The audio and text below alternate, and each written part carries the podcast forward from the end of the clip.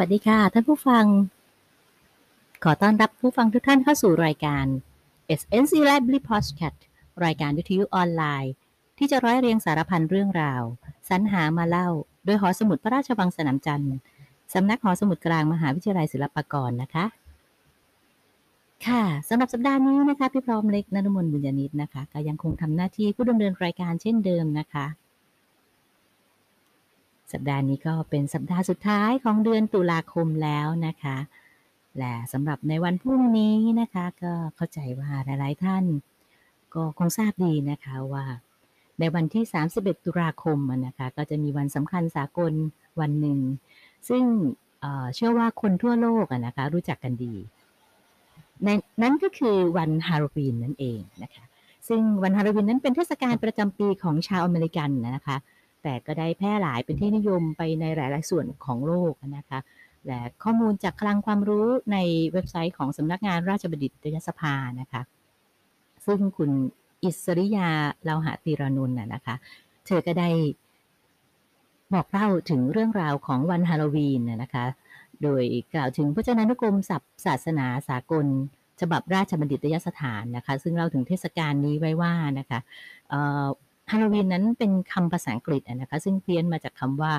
All Hallows Eve นะคะซึ่งแปลว่าวันก่อนวันสมโพธินักบุญทั้งหลาย ในขณะที่วันก่อนวันสมโพธิคริสต์มาสก็จะมีคริสต์มาสอีฟนะคะที่นิยมเรียกว่าคืนก่อนคริสต์มาสนะคะหรือวันก่อนวันสมโพธินักบุญทั้งหลายก็จะมี All Hallow m a Hallowmas Eve นะคะซึ่งต่อมาก็จะย่อเป็นฮาโลวีนนะคะ โดยมีงานรื่นเริงและพิธีกรรมทางศาสนา เช่นเดียวกับวันคืนวันคริสต์มาสนะคะโดยแต่เดิมนั้นการสมโพธินักบุญทั้งหลายนะคะก็กำหนดเป็นวันที่ 13 พฤษภาคมของทุกปี แต่ตั้งแต่ปีคริสตศักราช 613 เป็นต้นมานะคะแต่ต่อมานั้นก็ได้มีการเปลี่ยนเป็นวันที่ 1 พฤศจิกายน ตั้งแต่คริสตศักราช8 835 นะคะ โดยชาวคาทอลิกนั้นขณะนั้นนะคะก็ถือว่าวันฮาโลวีนนั้นมีความสำคัญเคียงคู่กับวันคริสต์มาสและวันอีสเตอร์นะคะ จึงเริ่มงานตั้งแต่วันก่อนหรือเรียกอย่างไทยๆเราก็คือวันสุกดิบนั่นเองนะคะ โดยชาวเผ่าเคลต์ของเกาะอังกฤษนะคะก็คือในไอร์แลนด์หรือและสกอตแลนด์นั่นเองนะคะก็ถือเอาวันที่1พฤศจิกายนนะคะเป็นวันต้นฤดูหนาว เป็นวันขึ้นปีใหม่มาเป็นเวลานานนะคะ ก็ได้จัดพิธีเป็น 2 วันด้วยกันนะคะ ก็คือวันศุกร์ดิบนั่นก็คือวันที่ 31 ตุลาคมนั่นเองนะคะ เป็นวันที่จะทำบุญเลี้ยงผีนะคะ ซึ่งเชื่อกันว่าทั้งคืนจะมีผีออกมาเพ่นพ่านรับส่วนบุญนะคะ แล้วก็มีการจัดพิธียกอาหารทำบุญ แล้วก็ปิดประตูหน้าต่างอยู่แต่ในบ้าน วันรุ่งขึ้น 1 พฤศจิกายนนะคะ ถึงจะเป็นวันปีใหม่ จะจะได้ทำพิธีบูชาเทพเจ้าตามประเพณี ส่วนในวันสุกดิบนะคะก็เลยกลายเป็นวันทำบุญให้วิญญาณของผู้ล่วงลับ และเมื่อชาวบ้านหันมานับถือศาสนาคริสต์แล้วนะคะก็ไม่เชื่อเรื่องผีมาขอส่วนบุญอีกต่อไป แต่ก็ยังคงถ่ายทอดประเพณีต่อประเพณีนี้ต่อมานะคะโดยปรับให้เข้ากับสถานการณ์ใหม่ก็คือ ในวันสุกดิบนะก็ถือว่าเป็นคืนเล่นผีนะคะ ก็จะมีผู้คนนั้นแต่งตัวสมมุติเป็นผีออกไปเพ่นพ่านขอส่วนบุญนะคะ แล้วก็จะมีการคว้านฟักทอง หรือใช้วัสดุอื่นนะคะที่ทำให้มีหน้าตาเป็นผี สร้างบรรยากาศให้มีผีในบ้าน ต้อนรับผีนอกบ้าน ก็กลายเป็นงานรื่นเริงสนุกสนานไป ที่เรามักรู้จักกันในส่วนของกิจกรรม trick or treat นะหรือแล้วก็มีการจัดงานเลี้ยงนะคะสวมใส่เครื่องแต่งกาย ประดับตกแต่งแกะสลักฟักทองต่างๆ เป็นแจ็คโอแรนเทนนะคะ ก็คือฟักทองที่ที่ใส่ไฟเข้าไปข้างในนะคะแล้วก็มีการจุดกบเพลิง ผู้คนก็จะพากันไปร่วมกิจกรรมต่างๆ เช่นที่บ้านผีสิงที่จัดขึ้น หรือว่ามีการเล่นตลก มีการเล่าเรื่องสยองขวัญดูภาพยนตร์สยองขวัญร่วมกันนะคะในส่วนของการเฉลิมฉลองให้กับวิญญาณคนตาย แล้วก็เหล่าพูดผีปีศาจหรือพิธีกรรมที่เกี่ยวเนื่องในลักษณะที่คล้าย ๆ กันนี้นะคะ นอกจากฮาโลวีนแล้วนะคะก็ยังมีเทศกาลของชนชาติ และก็ประเทศอื่น ๆ ที่คล้ายคลึงกันนะคะ ที่ใกล้ตัวที่สุดนะคะ ก็คืออย่างของไทยเราเองอย่างนี้นะฮะเราก็จะมี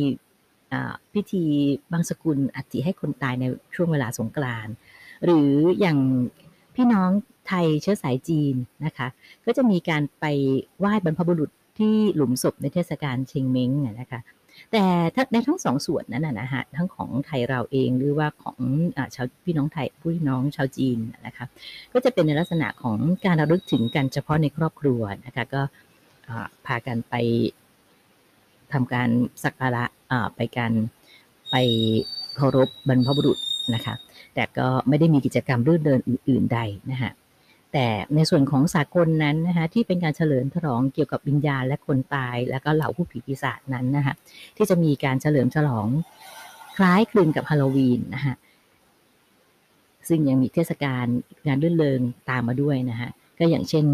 ที่อเมริกันเหนือนะคะก็คือมีเทศกาล Day of Death นะคะเป็นเทศกาลแห่งความตายสไตล์โบฮีเมียน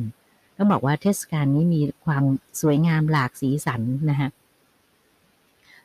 ชาวเม็กซิกันนั้นก็เชื่อว่าเมื่อคนตายนะคะ ก็คือเพื่อนหรือว่าคนรักหรือคนในครอบครัวนะคะเขาก็น่าจะต้องมีความผูกพันนะคะในปีหนึ่งหนึ่งก็น่าจะมีสักสองสาวันในหนึ่งปีในที่ที่พวกเขาจะจัดอะไรเพื่อระลึกถึงคนที่เพื่อนหรือว่าคนในครอบครัวคนรักที่เสียชีวิตไปนะคะอย่างเป็นทางการ ในวันนั้นนะคะในท้องถนนของ ชาวเม็กซิกันนะก็จะเต็มไปด้วยฝูงชนนะคะที่เมคอัพหัวกะโหลกสไตล์โบฮีเมียนนะคะมีดอกไม้ประดับผมนะคะมีการสวมใส่ชุดพื้นเมือง แล้วก็มีการแห่แหนเครื่องบูชาทำขนมน้ำตาล ปั้นเป็นรูปหัวกะโหลกนะคะแล้วก็มีการรื่นเริงมาเทินต่างๆนะคะก็จะมีการเล่นดนตรีนะคะก็มีเสียงดนตรีสนุกสนาน อย่างต้องบอกว่าเต็มพิกัดนะคะจัดเต็มนะคะการฉลอง นี้นะคะก็จะมีทั้งในประเทศประเทศที่เป็นต้นกำเนิดอย่างเม็กซิโกเองนะคะหรือรวมทั้งในอเมริกานะคะที่เต็มไปด้วยชาวเม็กซิกันเช่นเดียวกันนะคะโดยเฉพาะในรัฐแคลิฟอร์เนีย และก็ประเทศอื่น ๆ ที่เคยเป็นอาณานิคมของสเปน เหมือนเช่นที่เหมือนเช่นประเทศเม็กซิโกนะคะ วันแห่งความตายหรือว่า Day of the Dead เนี่ยนะคะก็เป็นเทศกาลเก่าแก่นะคะที่ฉลองในช่วงของวันที่ 31 ตุลาคม ถึงวันที่ 2 พฤศจิกายนของทุกปีนะคะและในปี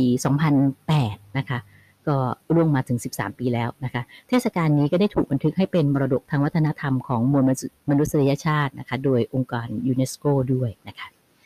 และด้วยความที่ วันเวลานั้นตรงกันนะคะก็คือ 31 ตุลาคม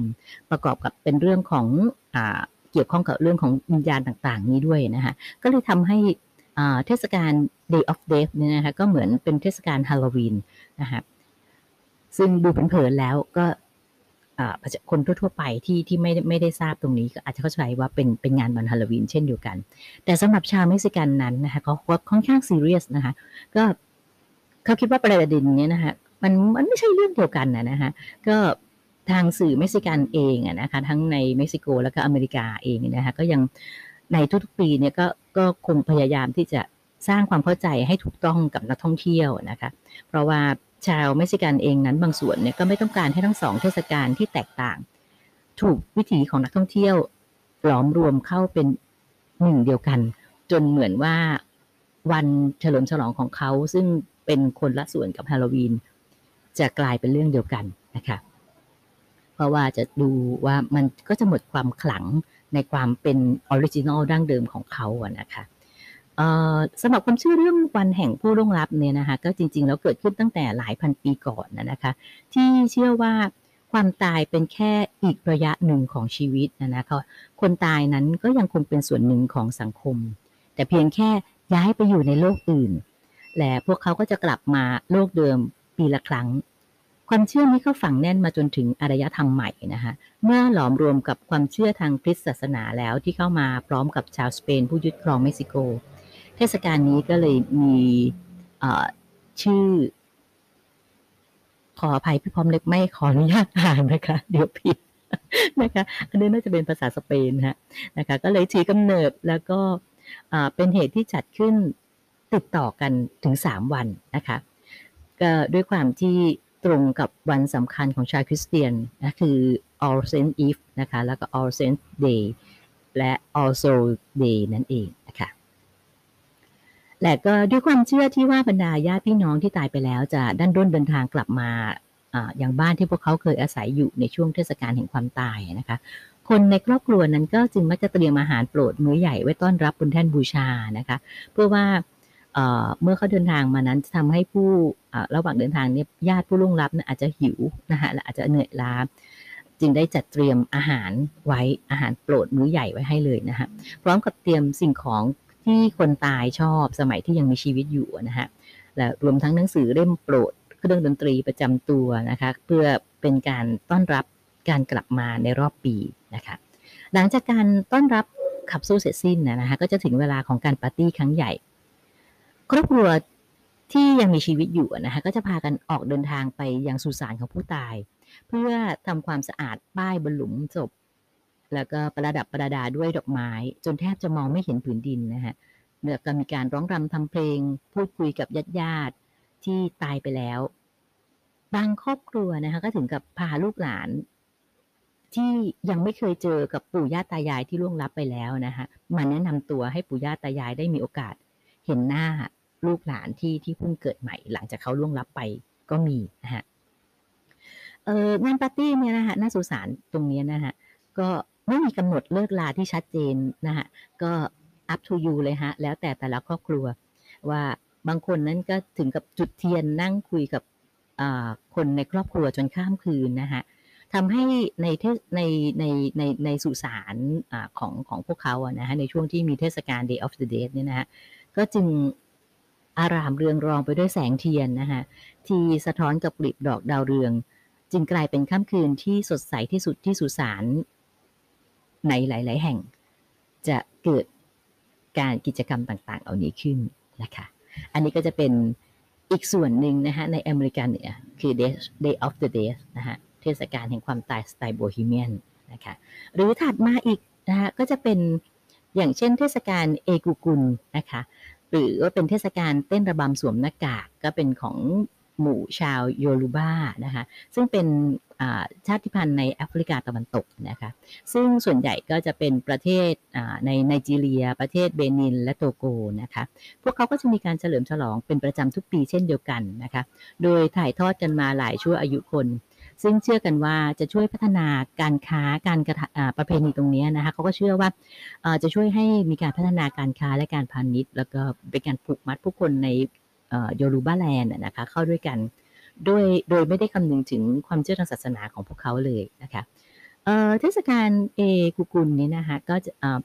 ขออภัยค่ะ ในส่วนของเอกุกุลนี้นะคะก็จะเป็นชื่อของสมาคมลับในภาคตะวันตกของไนจีเรียนะคะ ในเทศกาลนี้นะคะผู้คนก็สมาชิกในชุมชนก็จะต่างกันพากันมาชุมนุมเต้นเต้นรำสวมหน้ากากนะคะสวมหน้ากากเดินเต้นรำไปยังตลาดนะคะเพื่อแสดงถึงวิญญาณที่ล่วงลับของบรรพบุรุษของพวกเขานะคะ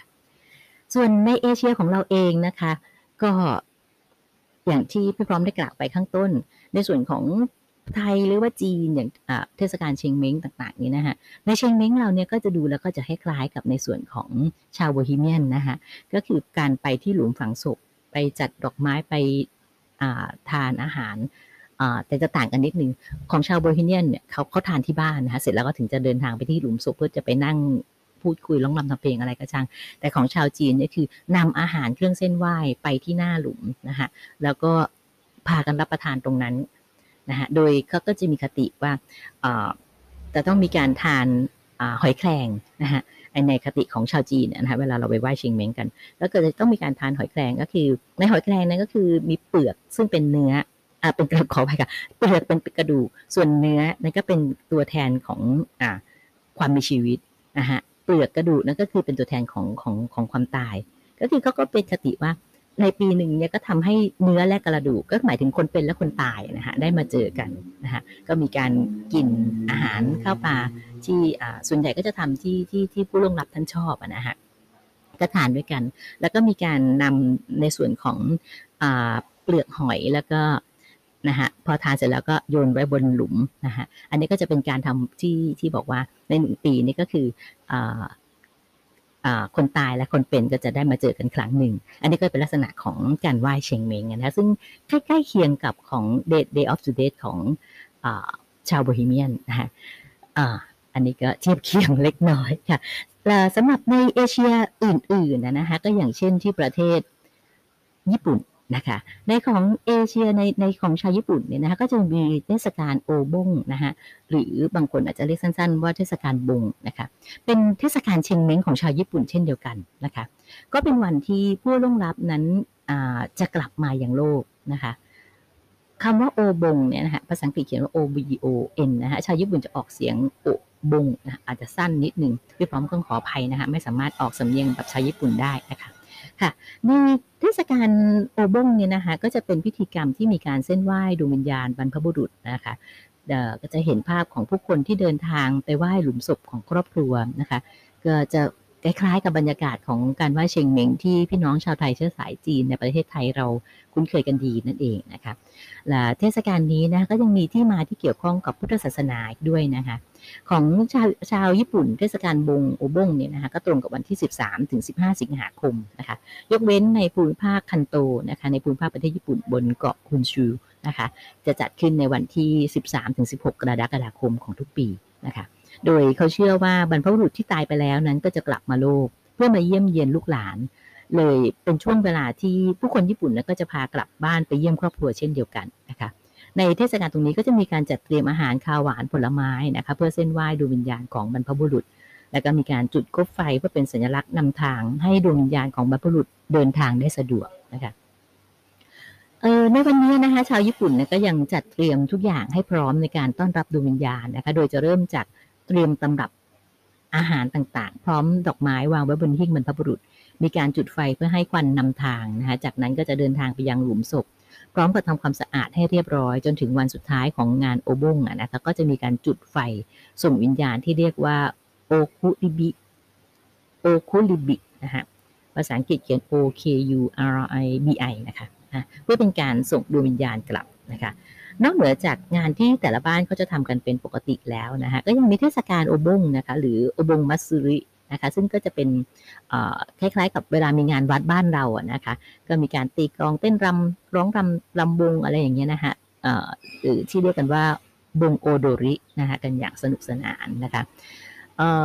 ซึ่งก็เชื่อว่าเป็นการสร้างความสำราญให้แก่ดวงวิญญาณก่อนที่จะส่งท่านเดินทางกลับสู่สวงสวรรค์นั่นเองนะคะค่ะเมื่อพูดถึงเทศกาลแบบผีๆแบบสากลแล้วนะคะก็ทำให้เราเนึกถึงเรื่องราวของผีบ้านๆในแบบไทยของเรานะคะ อย่างที่พี่พร้อมเลยเปิดนำรายการด้วยเพลงประกอบอต้องบอกว่าเรื่องนี้เป็นทั้งบทภาพยนตร์เป็นทั้งละครเป็นทั้งนิยายนะคะมากมายนะคะซึ่งต้องบอกว่าผีบ้านๆแบบไทยเราที่นับว่าเป็นตำนานคลาสสิกสุด ๆ นะคะ ก็เห็นจะหนีไม่พ้นผีนางนาคนะคะ ซึ่ง ตำนานของแม่นาคพระขนงเนี่ยนะคะต้องนับว่าเป็นเรื่องเล่าอมตะของคนไทยที่ร่ำลือกันมาหลายยุคหลายสมัยนะคะแต่แต่ละสำนวนคำบอกเล่านะก็อาจจะแตกต่างกันไปในรายละเอียดนะคะซึ่งบางส่วนก็อาจจะมีการเอ่ยถึงสมเด็จพระจันทร์โตนะคะซึ่งท่านเป็นพระผู้ใหญ่นะคะซึ่งก็อาจจะทำให้หลายคนสงสัยว่าเอ๊ะแล้วพระผู้ใหญ่ท่านที่ที่มีผู้คนเคารพนับถือนี้ถูกนำมาเชื่อมโยง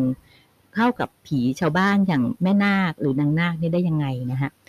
ท่านที่สนใจนะคะก็สามารถติดตามอ่านได้จากบทความนะคะในเรื่องของแม่นาค ผีชาวบ้านเริ่มเกี่ยวข้องกับสมเด็จพระพุทธการโตพระผู้ใหญ่ได้อย่างไรนะคะก็อยู่ในวารสารศิลปวัฒนธรรมนะคะแล้วก็ยังมีอีกหลากหลายบทความนะคะที่ที่พูดถึงเรื่องราวของแม่นาคหรือนางนาคนี้นะคะและในส่วนของหอสมุดของเราเองนะคะ ถ้า ท่านผู้ฟังสนใจเรื่องราวสไตล์ชวนขนลุกแบบนี้นะคะในส่วนของนวนิยายนะคะ ก็เราก็มีนวนิยายของเรื่องของแม่นาคนั้นหลายเวอร์ชันอย่างเช่นแม่นาคพระขนงของคุณอุทัยชัยานนท์นะคะ อันนี้พิมพ์โดยสำนักพิมพ์แสงแดดนะคะ เมื่อปี 2549 นะคะ ก็หรือในเวอร์ชันอย่างคุณสุจิตวงเทศนะคะ ท่านก็เขียนเรื่องแม่นาคไว้เช่นเดียวกันนะคะ ของสำนักพิมพ์สามัญชนปี 2550 นะคะ อันนี้ก็จะเป็นลักษณะของนวนิยาย หรือถ้าเกิดว่าใครที่อินไซต์อยากรู้อยากลึกเรื่องเรื่องจริง เรื่องที่เป็นข้อมูลนะฮะคุณอเนกนาวิกมูลท่านจะได้เรียบเรียงไว้นะฮะเป็นเชิงสารคดีนะคะก็เป็นเรื่องของเปิดตำนานแม่นาคพระโขนงนะคะแม่นาค Classical Ghost of Siam เธอให้ชื่อว่าอย่างนั้นนะคะ อันนี้ก็จัดพิมพ์โดยสำนักพิมพ์มติชนนะคะ ปี 2549 ต้องบอกว่าเล่มนี้ขายดิบขายดีนะคะ ครั้งแรกนั้นปีพิมพ์ในปี 2543 นะคะ แล้วก็พิมพ์ซ้ำๆๆ จนครั้งที่ 3 ในปี 2549 นะคะ ทั้งหมดนั้นห้องสมุดเรามีให้บริการนะคะ ที่หอสมุดพระราชวังสนามจันทร์นะคะแล้วก็รวมทั้งในส่วนของสำนักหอสมุดกลางด้วยนะคะ ที่ที่เราจะมีหนังสือต่างๆ เหล่านี้ให้บริการนะคะ หรือถ้าใครแบบเนาะคลานจะอ่านเนาะจะลอง ยืมประเภทซีดีนะฮะไปนอนหนุนฟังนะคะ พอเพลินๆ28 ตอนนะคะ 25 ชั่วโมง ก็เป็นละครเรื่องแม่นาคซึ่งคณะเกียรติทิพย์นะคะจัดทำเป็นละครวิทยุนะคะ เรื่องแม่นาคพระขนงนะคะก็อันนี้เป็นของคณะคณะคณะเกตทิพย์นะคะ ในปี 2544 นะคะ ความยาวแค่ 82 นาทีเองนะคะ ก็นอนฟังกันพอเพลินๆนะคะ ก็ยี่สิบห้าชั่วโมงค่ะขออภัย อันที่เป็นละครวิทยุนี่ยี่สิบห้าชั่วโมงยี่สิบแปดตอนค่ะนะคะ ก็มายืมไปหยิบยืมไปฟังได้นะคะ หรือถ้าใครอยากเห็นทั้งภาพทั้งเสียงนะคะ เราก็มีในส่วนที่ที่เป็นวิดีโอเรคคอร์ดนะคะ แต่ว่าเราแปลงเป็น VCD แล้วนะคะ อันนี้ก็ ต้องบอกว่าเป็นแม่นาคพระขนงเวอร์ชันหนึ่งที่สยองพอสมควรนะคะอันนี้เป็นเป็นเป็นภาพยนตร์เสียงสีนะคะกำกับโดยคุณเสน่ห์กมลชุนนะคะ แล้วก็ดารานำแสดงในเรื่องก็คุณสมบัติเมทะนีกับคุณปรียารุ่งเรือง ต้องบอกว่าสมัยคุณปรียายังสาวมาก คุณสมบัติก็ยังสาวมากนะฮะ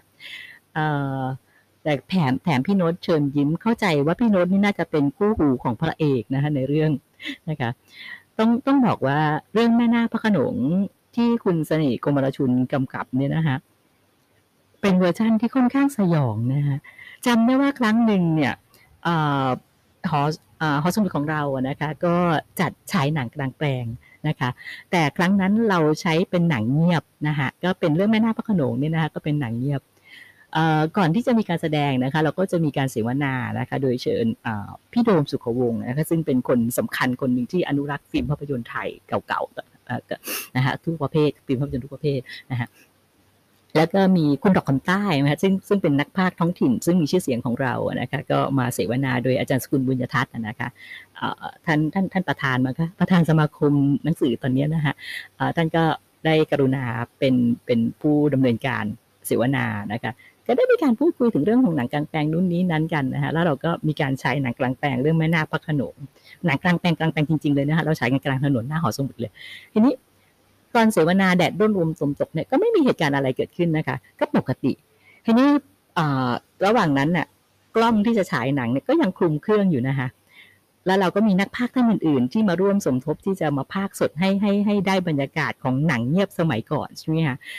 พอเราเสวนาเสร็จก็เริ่มเริ่มแดดร่มลมตกเนาะฟ้าก็เริ่มมืดมืดครึ้มๆละ ซึ่งก็ปกตินะคะก็เย็นเย็นสบายไม่ได้มีอะไร แต่พอจะเปิดกล้องเท่านั้นแหละ ฝนริ่มรินลงมาท่านผู้ฟังเชื่อไหมคะว่า สิ่งศักดิ์สิทธิ์มีจริงคือนาทีนั้นนะคะนึกอะไรไม่ออกค่ะ นึกอะไรไม่ออก แต่รู้ว่าเรามีสิ่งหนึ่งซึ่งเป็นเครื่องยึดเหนี่ยวของชาวศิลปากร นั่นคือองค์พระพิฆเนศท่านนะคะพี่พร้อมเลยก็เนาะขอท่านเลยค่ะ ว่าขออย่าให้ฝนตกเลย เพราะว่ากิจกรรมจะดำเนินต่อไม่ได้ เชื่อไหมคะว่าฝนที่รินรินมาตรงนั้น หยุดค่ะ เราจึงได้เริ่มดำเนินการฉายหนังกลางแปลงโดยมีการภาคนะฮะเป็นหนังใบซึ่งมีการภาค ซึ่งทางทีมของผู้ภาคเองนะฮะท่านก็บอกว่าโอ้คือเรื่องแม่นาคค่อนข้างจะค่อนข้างจะเออจะบอกว่าอะไรแล้วถ้าพูดภาษาธรรมดาก็เหมือนจะเฮี้ยนนะเนาะเวลาที่จะฉายหรือจะอะไรอย่างเงี้ย คือเขาก็ต้องต้องต้องมีการบอกกล่าวฮะต้องมีการบอกกล่าว นี่เป็นเหตุการณ์ที่เกิดขึ้นเออราวๆสักปีสองพันห้าร้อยสี่สิบปลายปลายบังคะ เกิดขึ้นจริงที่หอสมุดพระราชวังสนามจันทร์ของเราค่ะ อันนี้เป็นเรื่องเล่าสู่กันฟังค่ะ ค่ะนะคะ ก็สิ่งศักดิ์สิทธิ์ทั้งหลายหรือว่าความเชื่อนะคะมันก็เป็นความเชื่อ แต่ถามว่าถ้าเราเชื่อโดยที่เราเรามีเหตุและผลนะคะแล้วก็ไม่ได้งมงายนะคะ ก็ไม่ใช่สิ่งที่เสียหายอะไรนะคะครั้งนั้นก็นับว่าเราพ้นวิกฤตที่ที่จะทำให้กิจกรรมเรา สะดุดหยุดลงด้วยความศรัทธาและก็ความเชื่อจริง ๆ ค่ะ ก็บอกไม่ได้นะคะ ว่าทำไมถึงฝนถึงหยุดตก แต่หยุดจริง ๆ ค่ะ ค่ะสำหรับในเทศกาลฮาโลวีนพรุ่งนี้ที่จะมาถึงนะคะ ก็คิดว่าในส่วนกรุงเทพ ซึ่งตอนนี้เริ่มเราเปิดเปิดเปิดเปิดคลายล็อกแล้วเนาะก็อาจจะมีสถานที่ต่างๆ ที่เปิดกิจกรรมจัดกิจกรรมต่างๆ นะคะอย่างอ นะคะ ก็ใครจะไปเที่ยวไปเนาะไปร่วมกิจกรรมสังสรรค์อะไรก็ระมัดระวังอะค่ะ คือยังไงก็ตามเราใส่แมสก์อยู่แล้วเนาะใส่หน้ากากทับอีกชั้นหนึ่งก็คงจะปลอดภัยขึ้นนะคะ หรือหรืออาจจะมีเทคนิควิธีอะไรก็แล้วแต่นะคะ แต่ก็อย่าลืมค่ะ เว้นระยะห่างทางสังคมนะคะ แล้วก็เราก็คงยังต้อง safety ตัวเราอะนะคะ ไม่ว่าจะไปร่วมสังสรรค์หรืออะไรในหมู่กลุ่มเยอะกลุ่มใหญ่กลุ่มน้อยหรือว่าตามสถานที่ต่างๆนะคะก็นะคะก็ขอให้ทุกท่านนะคะ มีความสุขกับวันฮาโลวีนที่จะมาถึงในวันพรุ่งนี้นะคะก็เที่ยวสนุกนะคะ ปลอดภัยจากโรคจากภัยนะคะ แล้วก็เมาไม่ขับนะคะ ขอให้ทุกคนมีความสุขกับวันฮาโลวีนที่จะมาถึงค่ะสำหรับรายการ SNC Library Podcast ในวันนี้นะคะ พี่พร้อมเล็กก็ขออนุญาตกล่าวคำว่าสวัสดีค่ะ